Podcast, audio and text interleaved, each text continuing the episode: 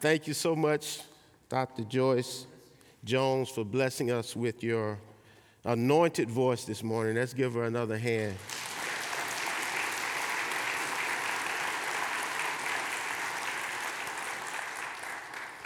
Amen. Amen. We're excited to, to be here this morning. We uh, certainly have been blessed by the worship experience uh, this morning.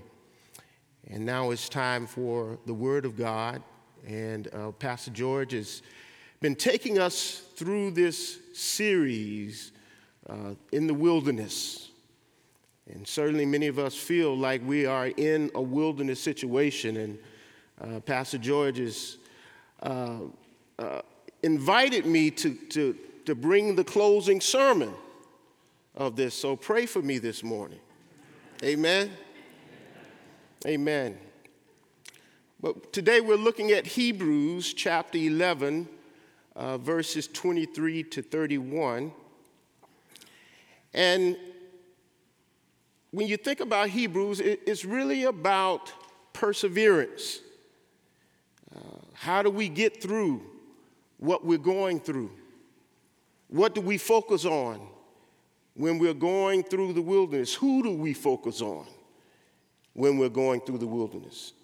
And certainly we have learned a lot through this series, and uh, we've learned about desert cardio, and that there's a cycle of grace and crisis, and the word and faith, and back to grace again.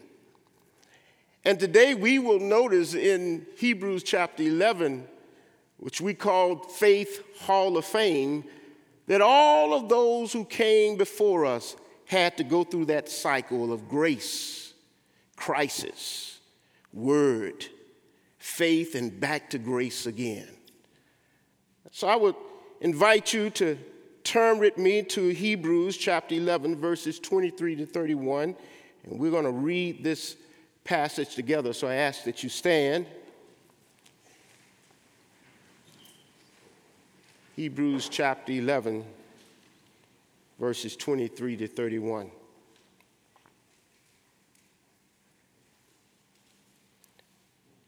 There you will find these words By faith, Moses was hidden by his parents for three months after his birth because they saw that the child was beautiful and they were not afraid of the king's edict. By faith, Moses, when he was grown up, refused to be called a son of Pharaoh's daughter, choosing rather to share ill treatment with the people of God than enjoy the fleeting pleasures of sin. He considered abuse suffered for the Christ to be greater wealth in the treasures of Egypt, for he was looking ahead to the reward. By faith, he left Egypt, unafraid of the king's anger, for he persevered as though he saw him who is invisible. By faith, he kept the Passover and sprinkling of blood, so that the destroyer of the firstborn would not touch the firstborn of Israel. By faith, the people passed through the Red Sea as if it were dry land. But when the Egyptians attempted to do so, they were drowned. By faith, the walls of Jericho fell after they had been encircled for seven days. By faith, Rahab the prostitute did not perish with those who were disobedient because she had received the spies in peace. Amen. You may be seated. This is the word of God. Amen. The grass wither, the flower fades, but the word of our Lord lasts forever. A long obedience. The author of Hebrews is tracing the faithful steps of Moses and the faithfulness of God in his life. And as I began to read and meditate on this passage, I had a few questions that I had to ask of the writer of Hebrews. And that is, at what point did Moses begin to walk by faith? When did his journey of faith begin? until I took a closer look at this text and the preceding chapters and how they came to a crescendo in chapters 11 and 12. We get this beautiful and harmonious picture of Jesus as the author and perfecter of our faith. I had assumed for years that Moses began his faith journey when he ascended up to Mount Sinai and mesmerized by the sight of a burning bush that was not consumed by the fire. It was there that Moses heard the voice of God telling him to take his sandals off because he was standing on holy ground. It was there at Mount Sinai that the God of Abraham, Isaac, and Jacob called and commissioned Moses to go back to Egypt and tell Pharaoh to let his people go. It was there that the sacred that that sacred spot that he was called to be the leader and lawgiver of the children of Israel. It was there where God patiently showcased to Moses who he was and what he was capable of doing. I would submit to you today that the story of Moses is one that points to the divine reality that God has his eyes on you before we ever set our gaze on him. The story of Moses is a case study in faith formation. In other words, it, faith formation is, may be defined as that lifelong process by which God makes himself known to us through his grace, his word, and worship, and the wider community of faith, whereby we move from secondhand faith to firsthand faith. In other words, we, we get to know God for ourselves. The writer of Hebrews restates the faith formation of Moses in very succinct terms, in pithy statements. God is in charge of your faith formation. He's in charge of my faith formation. Like Moses, you may fall and make some mistakes along the way, but you are never beyond the scope of God's grace. Now, there are three observations I want us to notice in this text as we learn what faith looks like. And as we look, as you read Hebrews chapter 11, you will discover that faith is not, there's not a definition that we can lay hold on faith, but there's a description. And he shows us what faith looks like. First thing I want us to notice is that when, when you live by faith, expect to be met with opposition. Expect to be met with opposition. Look, look at what it says here in verse 23 of chapter 11. By faith, Moses was hidden by his parents for three months after his birth because they saw that the child was beautiful and they were not afraid of the king's edict. The key word here is they saw that the child was beautiful. They saw that there was something different about Moses. They saw that there was an anointing on Moses even at his birth. F.F. Bruce points out the fact that the faith which was shown at Moses' birth was not his own, but his parents'. And I love the name of Moses' parents, Amram and Jochebed. You know, I don't think we've, we've named any of, any of our children after Amram and Jochebed. but it would certainly stand out. But it, it was their firsthand faith that they took the initiative to protect their child. That they took the initiative to, to hide him away for three months. And the writer of Hebrews tells us that it was by faith that they did this. Josephus points out, and we don't, we don't know whether this is true or not, but he, he points out the fact that Amram had a vision that Moses was something special and that he should be protected. This is what Josephus points out, but certainly the scripture tells us here in, in Hebrews that they took the initiative and they hid the child because they saw something special in him. Now, I want us to notice as we go through this section that there is a pattern that the writer of Hebrews wants us to follow. Some, some look at this passage as if this is a sermonic rhythm that uh, the writer of Hebrews, we don't know who he is, but the writer of Hebrews seems to have some sermonic rhetorical style that emphasizes the importance and the necessity of faith. So he constantly, constantly says, by faith. And this is referred to anaphora, which means repetition. And it, it, it has a, a progression to it. It mentions by faith, the person, the action, and the outcome. By faith, the person, the action, plus the outcome.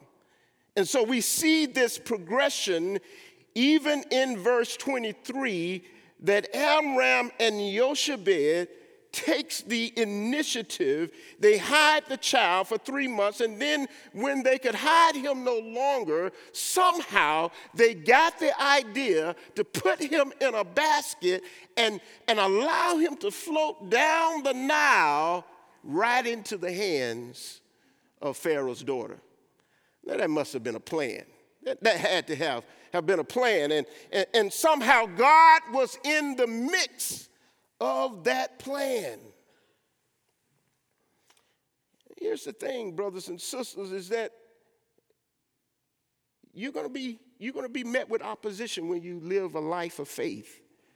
There's, there's no way around it because when you live by faith, you're going uphill. when you live by faith, uh, you're going against the grain of conventional society.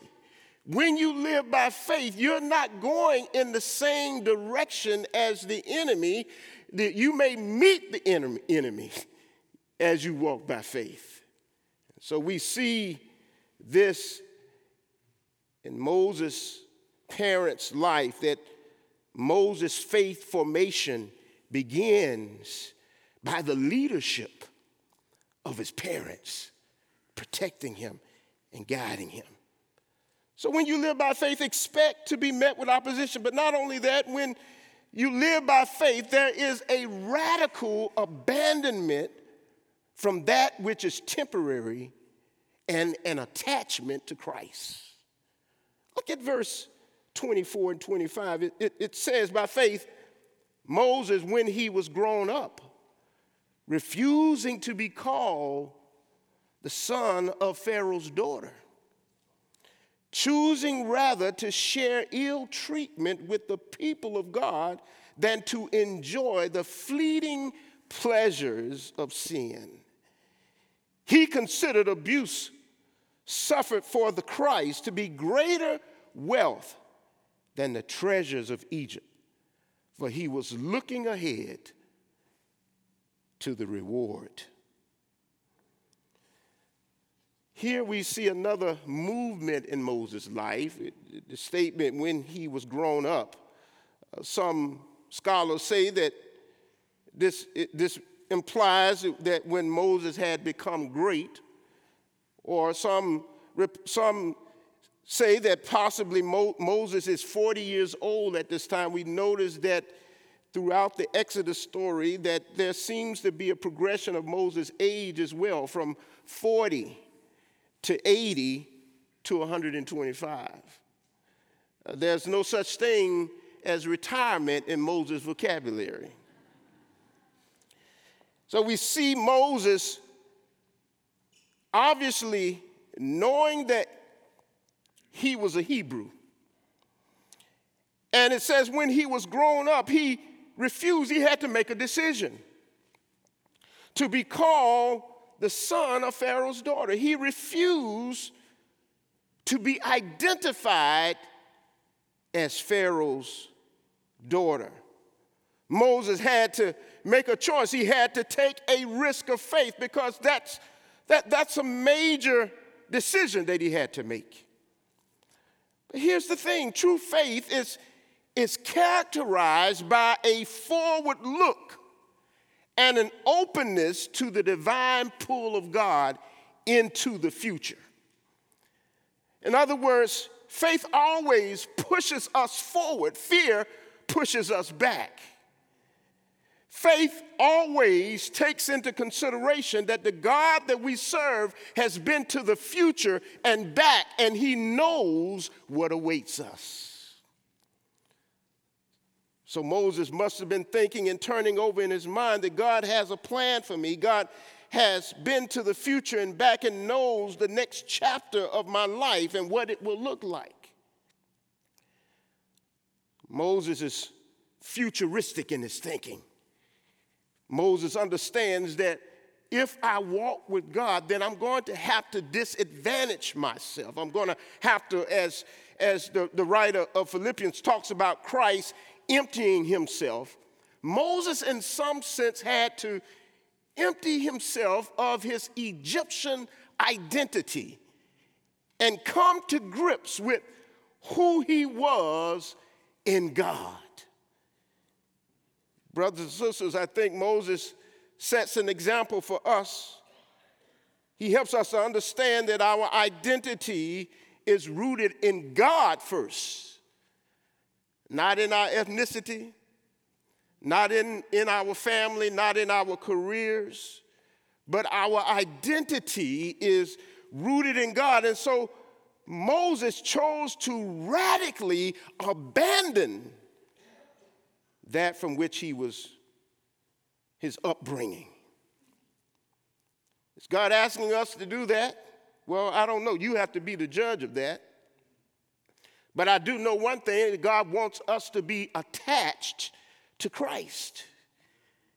He wants us to be in a dynamic relationship with Jesus Christ. And the writer of Hebrews uh, obviously brings Christ into the mix that somehow Moses was looking ahead and he could see Christ ahead. Moses was looking ahead and, and he chose to be, be identified with Christ and with the chosen people of God rather than with the treasures of Egypt, for he was looking ahead for his reward. It's the thing that the, the life of faith is the, the only life that pleases God. When we walk by faith, we, we are saying, we're saying that, Lord, I trust what you see.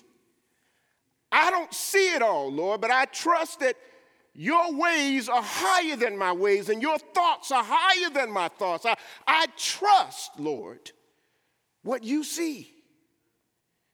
Certainly, in times like these, when there's uncertainty and there's a lot of tension in the air, we have to trust what God sees. We, we have to trust that the fact that God is able to do exceedingly above and beyond all that we could ever ask or even think.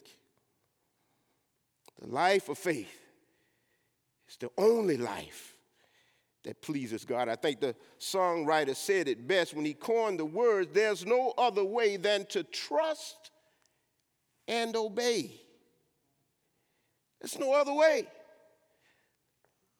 You see, living by faith is not an option in the Christian life. It's a necessity. It's the thing that distinguishes us from those who don't know the Lord.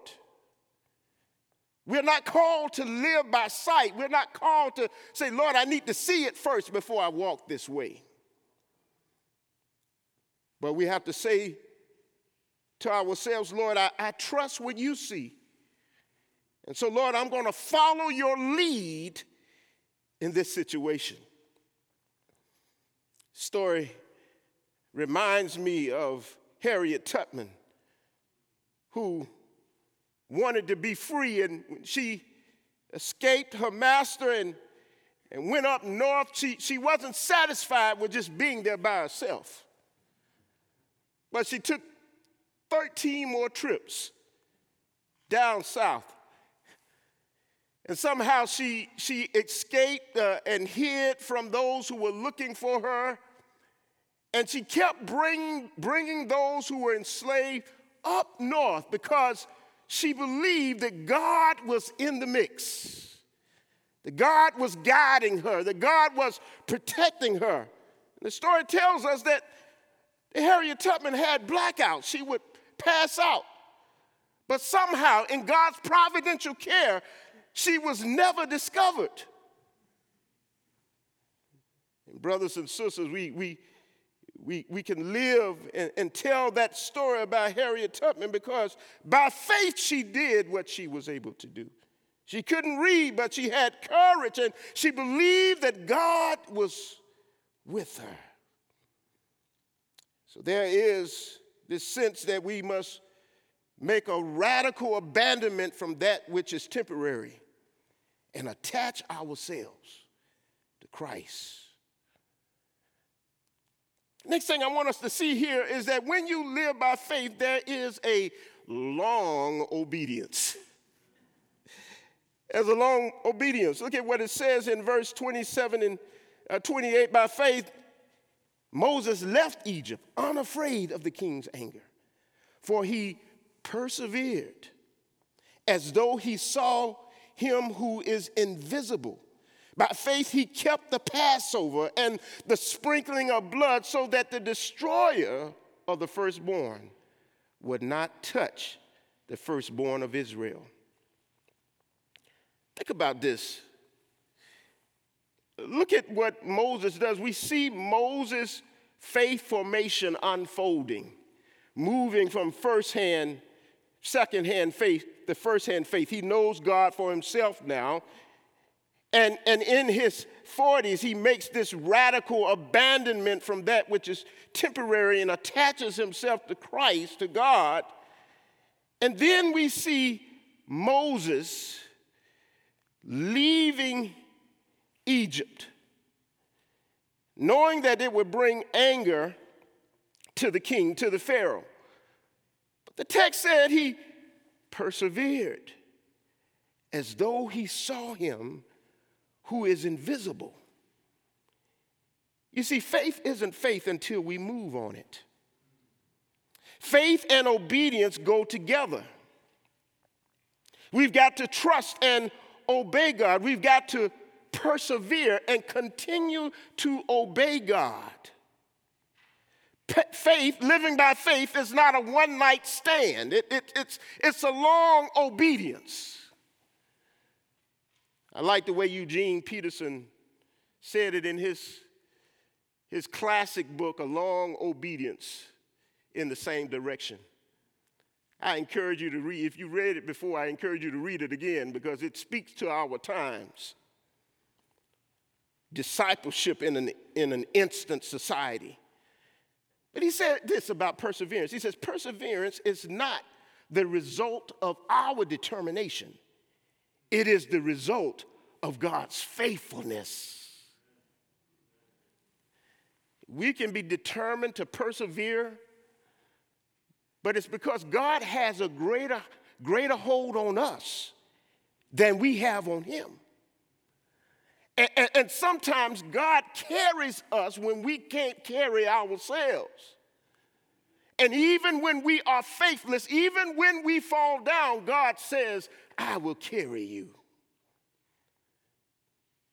And even in the Exodus story, it, it, tells us that God carried the children of Israel on eagle's wings. He stirred up the nest and, and carried them on eagle's wings. And I love that statement Eugene Peterson goes on to say that Christian discipleship is a process of paying more and more attention to God's righteousness and less and less attention to our own. That's where the long obedience comes in. You, as we mature in the faith, we don't pay less and less attention to God. we pay more and more attention to God. As we grow and, and, and grow in our maturity and faith begins to shape us and form us, we will discover that we become fixated on God, fixated on Jesus. Even when there are sideshows around us and distractions, we keep our eyes on the Savior. Pay more, more attention to Him through His Word. Pay more attention to Him through worship. Worship is not about your preferences, it's about the preferences of God. Pay more attention to Him through fellowship with one another because you have something that I desperately need, and I have something that you desperately need, and we're called to reflect the character of Jesus Christ. Pay more attention to him through his word. And the word of God is preached and taught. We have to listen and study as if our very lives depend on it. Andrew Young, who was a colleague of Dr. King, he marched with King, and he was a former U.S. ambassador to the United Nations urged a graduating class one day of the University of Maryland's Eastern Shore campus. He urged them, he says, get a Bible, read a chapter a day. It sounds like a immerse, don't it? It won't hurt you at all, he said in his commencement address. And he says, and it will give you more illumination and purpose in life. And here's the thing I love you said. He says, it, it, it's better to invest $15 in a Bible now than $100 an hour for a psycho- psych- psychiatrist later. Amen, somebody. what he's saying is that the, the Word of God counsels us, gives us wisdom, gives us insight the, the Word of God gives us understanding that the world knows nothing about. So, yes, invest in $15. Read the Word of God daily, a daily intake of the Word of God. Last but not least, the, life of faith enables us to overcome obstacles. The life of faith is the only life that pleases God. And we see this in verses 29 through 31 that by faith, the people passed through the Red Sea as if it were dry land. But when the Egyptians attempted to do so, they were drowned. By faith, the walls of Jericho fell after they had been encircled for seven days. By faith, Rahab, the prostitute, did not perish with those who were disobedient because she had received the spies in peace.